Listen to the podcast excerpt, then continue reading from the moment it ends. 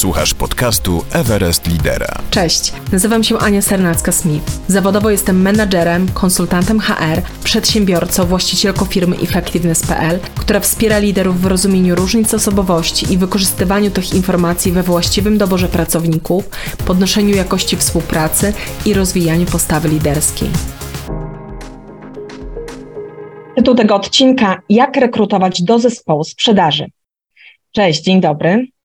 Dzisiejszego odcinka nie rozpocznę cytatem, e, co mi się ostatnio zdarzało, a zacznę od przytoczenia informacji, które znalazłam na pracuj.pl i które mnie jakoś zaintrygowały. Otóż podobno specjaliści do spraw handlu i sprzedaży są w czołówce najbardziej poszukiwanych pracowników. I ogłoszenia o pracę kierowane właśnie do tej grupy stanowią średnio 35% wszystkich ogłoszeń, które napływają z każdej branży. No, kiedy ja to zobaczyłam, to zapytałam samą siebie, to o co tutaj chodzi? Czy to tak trudno zrekrutować, zrekrutować do sprzedaży, czy może tak biznesy nam się szybko rozwijają? Osobiście myślę, że to trochę jednak to pierwsze, no ale dzisiaj podpytam mego gościa, który dobrze wie jak jest. Cześć Damianie. Cześć Aniu. E, zanim e, przejdziemy do tego, żeby odpowiedzieć na ten mój dylemat, czy tak ciężko zrekrutować, czy tak, wiesz, biznesy idą do przodu, to przedstaw nam się, powiedz też zawodowo, kim jesteś. Ja nazywam się Damian Feilhauer. E, razem z moją szanowną wspólniczką Katarzyną Chwastek prowadzimy firmę Saleswise, firmę doradczą, szkoleniową i rekrutacyjną. Czyli właściwie z jednej strony w dużym uproszczeniu pomagamy zwiększać sprzedaż, usprawnić zarządzanie.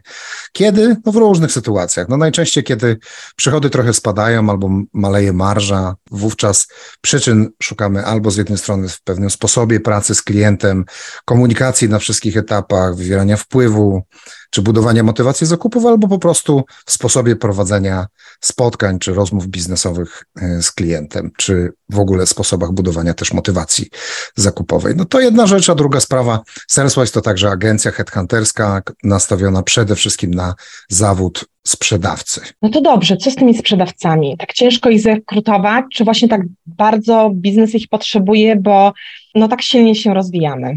O co w tym chodzi, Twoim zdaniem? No właśnie, powiedziałaś 35% bodajże z pracuj.pl ogłoszeń to dotyczy y, zawodów sprzedażowych. Ja bym powiedział, że nawet więcej, tak? My też to śledzimy z roku na rok. Mam wrażenie, że ta liczba jeszcze rośnie. Poza tym znaczna część również firm w ogóle nie używa tego typu narzędzi do poszukiwania pracowników, a robi to po prostu innymi metodami, tak?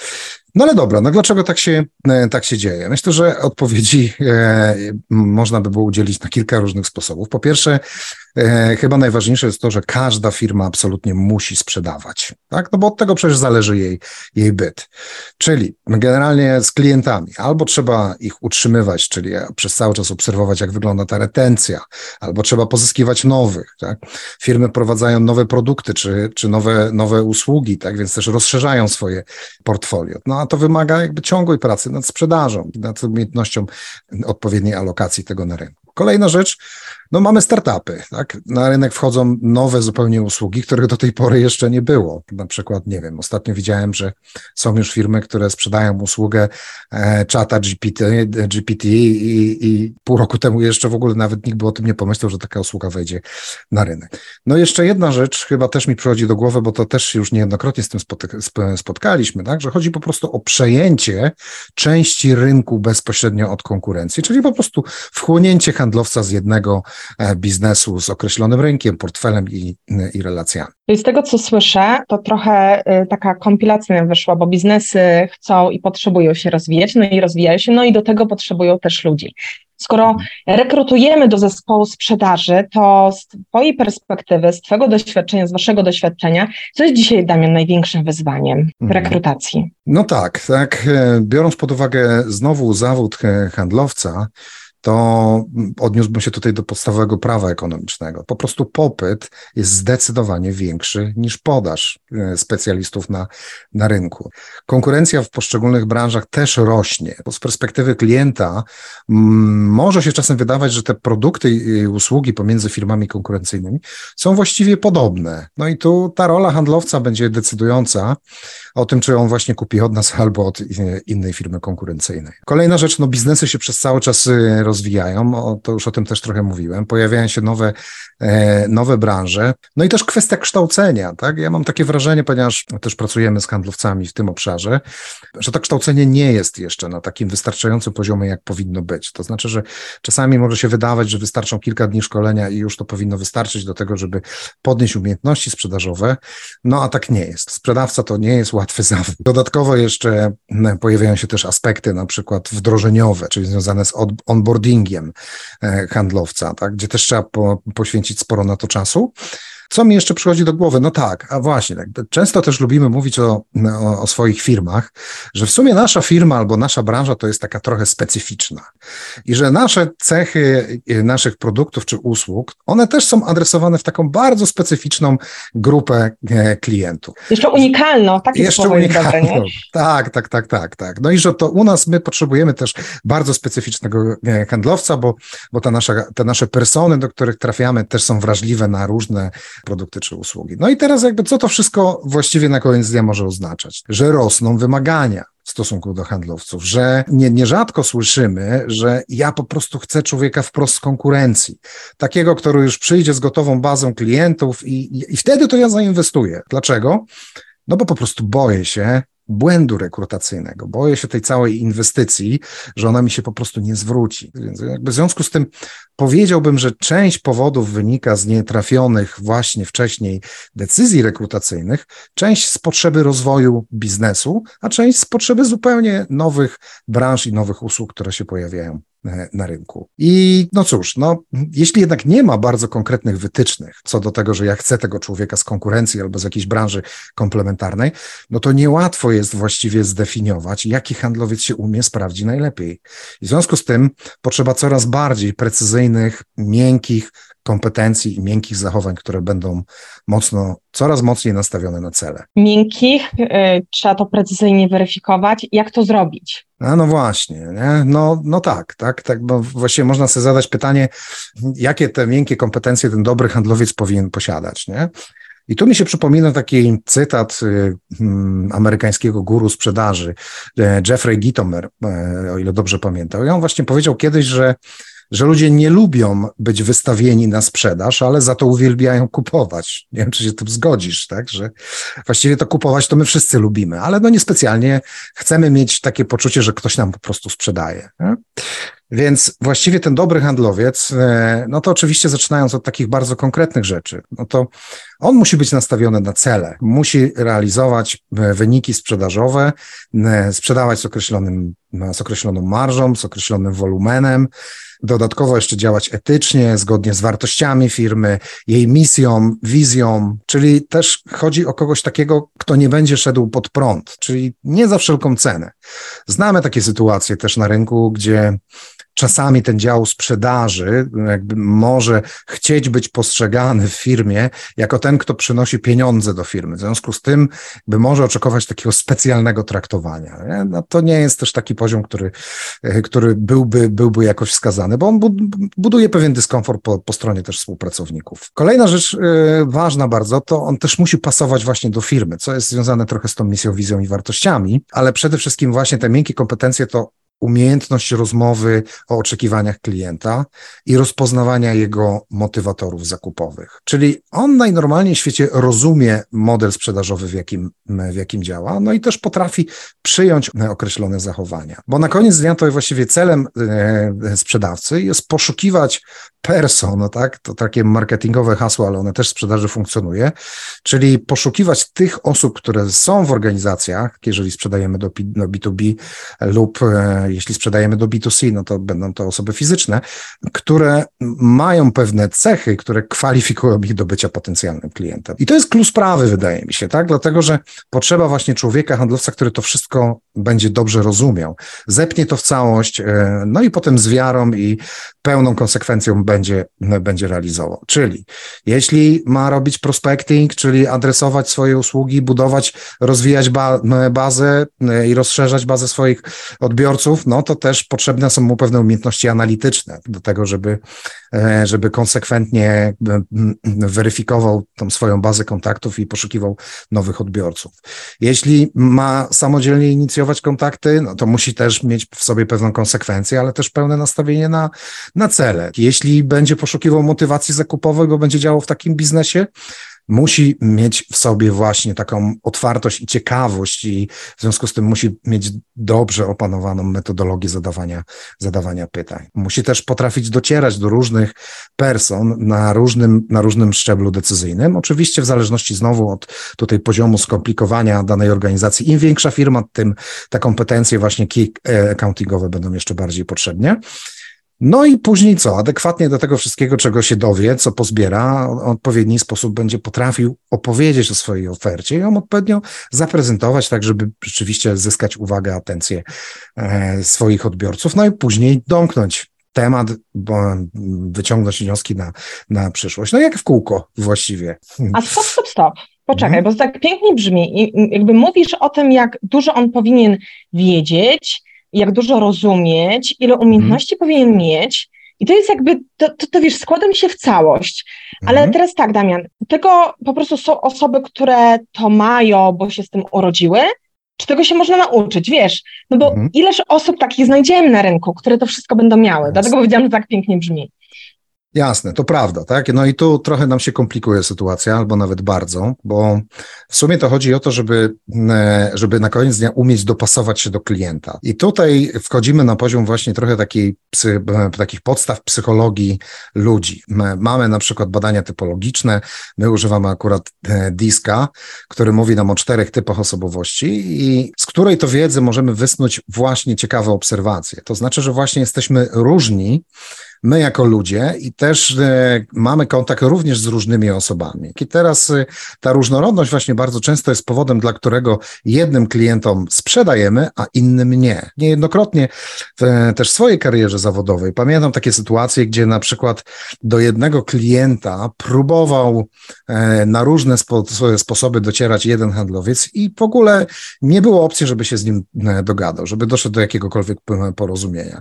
A z kolei pojechał do tego samego klienta, klienta inny e, człowiek o innym charakterze, o innym typie osobowości i właściwie na tym samym spotkaniu znaleźli wspólny język i, e, i, i dopięli pierwszą transakcję. Także to jest y, bardzo istotna sprawa, żeby po pierwsze w ogóle bardzo dobrze rozumieć siebie, czyli rozumieć te swoje silne strony w, właśnie w obszarze komunikacji, wywierania wpływu na ludzi, czyli po prostu poznać siebie, a później na, e, nauczyć się też rozpoznawać innych ludzi, uczyć się tego dopasowania na poziomie relacji, czyli po prostu trochę poszukiwać tego, czym jest ta chemia w biznesie, tak? Bo to też było dla mnie niesamowite odkrycie, tak? Bo bardzo często e, kiedyś zadawałem sobie pytanie, właściwie o co chodzi z tą chemią sprzedaży, tak?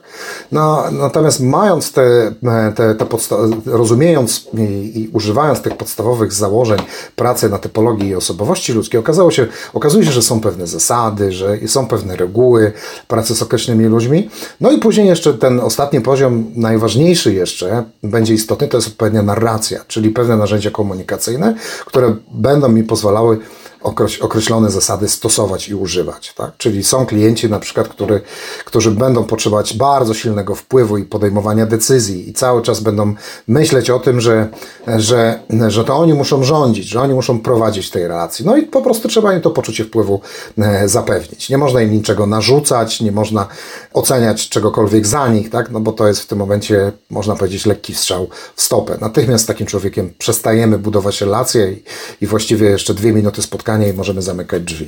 Powiedz mi, bo powiedziałeś o tym, jaki ten handlowiec powinien być, kogo dzisiaj biznes szuka. To na tym poziomie to jest dla mnie jasne, ale co zrobić, jakie kroki konkretnie trzeba podjąć, żeby zrekrutować właściwą osobę do zespołu sprzedaży? No tak. Wciąż wiesz, to... jest, jest luka. Wiemy, kogo chcemy, wiemy, kogo mamy, no to mhm. co z tym zrobić? To jest, e, okej, okay, tu znowu tak e, łatwo nie, nie jestem w stanie odpowiedzieć, bo to zależy wszystko od tego, w jakim my biznesie funkcjonujemy. Tak? E, warto sobie w ogóle za, zacząć od tego, żeby sobie zadać kilka pytań na sam początek. Czym się charakteryzuje ten nasz biznes i ta specyfika e, naszego działu sprzedaży? Czy my budujemy relacje e, krótkofalowo z, z klientem, czyli po prostu szybko zapinamy transakcje i ten proces sprzedaży też jest krótki, czy może jest jednak inaczej, że ta relacja jest długofalowa i, i proces sprzedażowy też jest wieloetapowy i wymaga też dużej ilości cierpliwości i w związku z tym e, nastawienia rzeczywiście na, na ten cel będzie, będzie ważne, tak, ale e, będzie etapowe, będzie trochę odroczone, tak, bo ta sprzedaż może się pojawić dopiero za pół roku, rok albo nawet później. To są wszystko bardzo ważne, ważne rzeczy. Zawsze będą pewne cechy wspólne oczywiście, które będą charakteryzowały handlowca, niezależnie od branży i typu sprzedaży, czyli doskonałe umiejętności komunikacyjne, tak, słuchanie aktywne, działanie według pewnego warsztatu. Natomiast y, e, jak się do tego przygotować? To jest w ogóle pierwsze pytanie, na które trzeba sobie odpowiedzieć, to jak właściwie u nas wygląda cały ten, e, ten biznes. Druga rzecz jest związana też z tym, jak ten handlowiec e, ma działać. Tak? Czy on ma rozwijać biznes na rynku, który już istnieje, czyli będzie miał jakąś bazę klientów, którzy już są istniejącymi nabywcami i będzie miał za zadanie rozwijać ten biznes. Wówczas mówimy o tak zwanym farmerze, czyli to jest ktoś, kto musi mieć też pewne specyficzne cechy, czyli musi mieć e, dużą cierpliwość na pewną powtarzalność, tak? Również oczywiście rozwój tego klienta, natomiast taki ktoś będzie się czuł lepiej w relacjach wśród ludzi, z którymi kontakt nie, nie, nie następuje po raz pierwszy. Profil, który jest w opozycji do, do farmera, no to z kolei hunter, czyli znowu, jeżeli nam zależy na poszukiwaniu nowych klientów, klientów i na tym będzie się koncentrować e, zadanie tego naszego poszukiwanego handlowca, to wówczas szukamy kogoś o predyspozycjach właśnie handlerskich, czyli kogoś takiego, kto uwielbia właściwie nowe relacje i dla niego spotykanie się z nowymi ludźmi, nawiązywanie nowych kontaktów, to jest właściwie trochę jak woda na młyn, więc uwielbia to, to robić i, i czuje się w tym jak ryba, jak ryba w wodzie, tak? Więc znowu w różnych branżach to będzie trochę inaczej, inaczej będzie z predyspozycjami, czy z pewnymi właśnie tymi zachowaniami, czy kompetencjami miękkimi, będzie na przykład w branżach takich technologicznych, tak, w inżynierii przemysłowej, w szeroko rozumianym IT, e, w software house'ach, inaczej będzie trochę w agencjach marketingowych, jeszcze inaczej w producentach, czy w, na przykład jakiegoś, jakichś, jakichś materiałów na przykład budowlanych, jeszcze inaczej w usługach profesjonalnych, więc to jest dosyć e,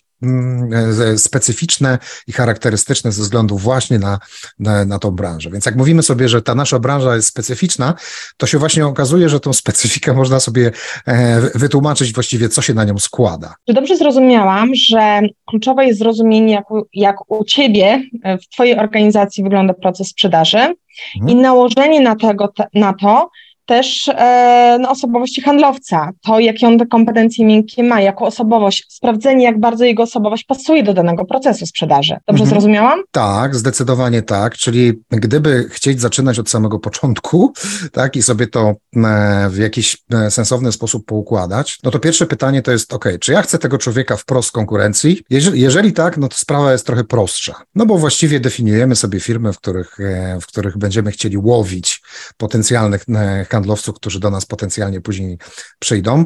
E, no i z dużym prawdopodobieństwem taki handlowiec się u nas sprawdzi. Z dużym prawdopodobieństwem, choć wcale nie musi tak być, że, że sobie poradzić. Dlaczego?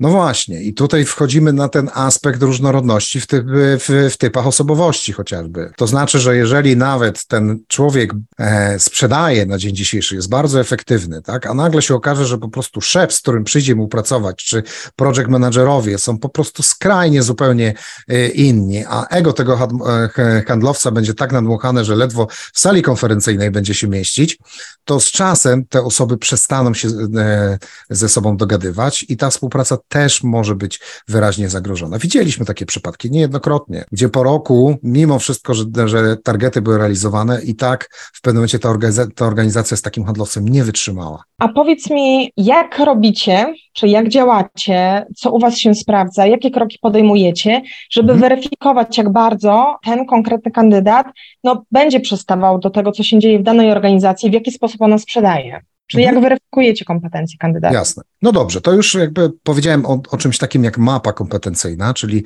trzeba sobie wytworzyć na początku ten obraz, kogo my tak naprawdę e, chcemy. I tu Im więcej sobie będziemy w stanie e, na tym etapie powiedzieć, czy to ma być ktoś samodzielny, czy ma być proaktywny, czy ma być szybki, czy ma być cierpliwy, czy ma być mocno nastawiony na relacje, czy bardzo silnie na cele i na zadania, to wszystko jest ta mapa. Jeżeli ta mapa już jest wytworzona, to zaczynamy poszukiwania. No i oczywiście w zależności od tego, jaką metodę e, przybierzemy, e, my akurat działamy typowo directowo, czyli właściwie czysto headhuntersko, ale okej, okay, załóżmy, że że działamy na dwa sposoby, czyli staramy się publikować wsze, wszelakie ogłoszenia, ale też próbujemy trochę dyrektowo, tak? No to w tym momencie pierwszy etap, pierwszy kontakt z takim, mm, z takim handlowcem ma w sumie dwa cele. Z jednej strony, ponieważ rekruter trzeba pamiętać o tym, że zawsze jest pewnym, teraz powiem ładne polskie słowo, interfejs, jest zawsze takim interfejsem pomiędzy wizerunkiem pracodawcy, a tym kandydatem, tak? Więc on jest okej, okay, teraz wszyscy rekruterzy być może mnie będą próbować zlinczować, ale jest w sumie sprzedawcą, dlatego że jest tą pierwszą twarzą, e, twarzą firmy i w związku z tym jakby e, pierwszy etap e, tego pierwszego kontaktu on ma dwa cele. Z jednej strony wciągnąć tą osobę w zaangażowanie, czyli w pewnym sensie go zachęcić, zainspirować do tego, żeby on chciał e, zaangażować się w projekt rekrutacyjny. I to jest pierwszy cel, a drugi to już zadać kilka pytań istotnych z perspektywy powiedzmy tak zwanych must have'ów, czyli pewnych cech, które są dla mnie absolutnie krytyczne i, e, i ważne. No jeżeli ten etap kończy się sensownie, obie strony chcą dalej ze sobą rozmawiać, wówczas wchodzimy do poziomu już tego bardziej zaawansowanego, czyli no my sobie to nazywamy tak zwanym makrowywiadem, czyli wszystkie te fakty, które mają zaistnieć w strukturze firmy, e, które mają definiować tą rolę e, i cechy te, tej osoby, muszą być wyraźnie zweryfikowane. Czyli przykładowo, mówiąc o faktach, mówię, jeżeli na przykład ilość lidów przychodzących w naszej firmie będzie śladowa i ja temu handlowcowi nie zapewnię tych, tych cel, co to oznacza? Że tak naprawdę muszę oczekiwać, że ten handlowiec będzie robił aktywny prospecting, czyli będę musiał zweryfikować, na ile rzeczywiście on ma do tego predyspozycję, ma doświadczenia, robi robił to i nie będzie miał z tym absolutnie żadnego problemu. Oczywiście ważne, zrozumieć jak sprzedaje, więc poszukiwanie zarówno w doświadczeniach, w jakichś sukcesach, czyli jakby próbę zbudowania sobie odpowiedniego warsztatu pracy. I teraz zmierzam do następnego kroku, ponieważ w momencie, kiedy te e, twardo miękkie rzeczy, powiedzmy, czy te obszary kompetencyjne, powiedzmy, że, sobie, że plus minus nam się zgadzają, no to co teraz? Otóż problemem pewnym e, wywiadu rekrutacyjnego, niezależnie od tego, jak on by był genialnie i świetnie przeprowadzony i przez jakiego super e, eksperta, to zawsze jest pewne ryzyko, że my pewnych rzeczy nie wyłapiemy, nie wyciągniemy, tak? Dlatego, że samym wywiadem behawioralnym pewnych cech osobowości po prostu nie jesteśmy w stanie odkryć. I teraz następnym etapem, jaki mm, jest w naszych projektach rekrutacyjnych, jest e, badanie psychometryczne DISC-D3. Czyli w momencie, kiedy kiedy my tą mapę mamy już zbudowaną, to poprzez to badanie identyfikujemy rzeczywiście jego naturalne i nienaturalne zachowania właśnie takim testem psychometrycznym. Badamy jego e, system wartości, także postawę, czyli to, co go kręci, co go motywuje. To właśnie są te rzeczy, które bardzo trudno jest e, w trakcie wywiadu zweryfikować, wyciągnąć. I, i teraz jakby to, z tymi wynikami to też nigdy nie jest tak, że są dobre, dobre czy złe, bo e, najważniejsze, jeżeli chodzi o wynik takiego badania, jest teraz nałożenie predyspozycji, które zobaczyliśmy w raporcie wyniku takiego badania DISD3, nałożenie na nasze potrzeby, na potrzeby organizacji naszego klienta, czyli na potrzeby firmy, w której ten człowiek będzie miał odnosić e, sukcesy i, e, i efekty. I to jest moim zdaniem Właściwie od pewnego czasu przy niemalże każdym projekcie takie badanie włączamy, bo no, mieliśmy już kiedyś taką sytuację, że pominęliśmy takie badanie, no i później, mając nawet pewne wątpliwości, one się po prostu później sprawdziły. A dlaczego nie tylko disk? Bo wspomniałeś o disk D3. Tak, disk jest e, dosyć znanym i powszechnym narzędziem, natomiast trzeba rozróżnić disk od disk D3. D3 to zupełnie inna sfera i znacznie głębsza warstwa badania. Dlatego, że oprócz samej typologii osobowości, co zabezpiecza i dobrze nam pokrywa tutaj disk,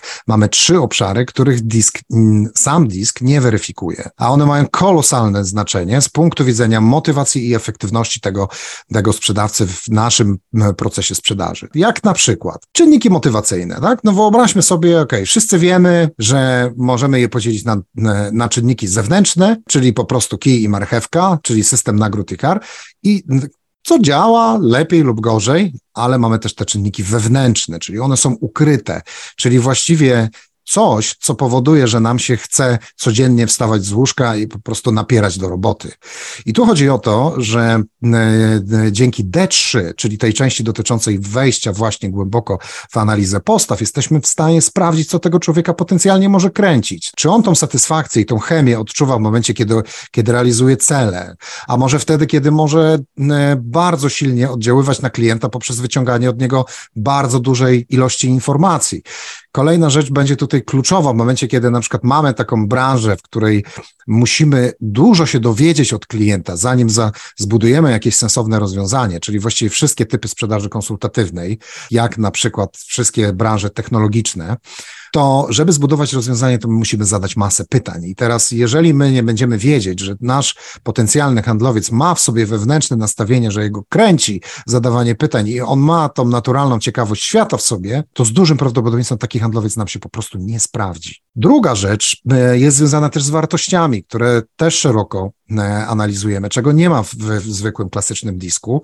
To jest na przykład, załóżmy, że mamy taką, no, takie oczekiwanie, że ten mój handlowiec ma być samojezdną maszyną, maszyną. Ja nie będę uprawiał mikromanagementu, ja nie będę nim zarządzał, nie będę go sprawdzał. Ja chcę, żeby on generalnie umiał, potrafił i sam sobą zarządził. I teraz dzięki właśnie analizowaniu jego wewnętrznego systemu wartości jesteśmy w stanie sprawdzić, czy on ma te predyspozycje do bycia tą samojezdną ma, ma, maszyną i możemy mu spokojnie dać tą wolną rękę, czy raczej będziemy musieli z dużym obszarem mikromanagementu e, go kontrolować i monitorować. No i tu oczywiście mógłbym długo, długo jeszcze opowiadać, co jeszcze e, możemy wyciągnąć z takiego, e, z, z, z, takiego badania diagnostycznego. Może powiem jeszcze o rolach samych zespołowych. Czasami też mamy nawet w ogłoszeniach o pracy, tak, pojawia się takie oczekiwanie, że że oczekujemy człowieka, który będzie miał nastawienie właśnie typu problem solving. Co to oznacza? To znaczy, że jak generalnie będzie widział jakieś wyzwanie, to natychmiast będzie szukał rozwiązań. No właśnie, i teraz to trochę tak jest z mojego doświadczenia,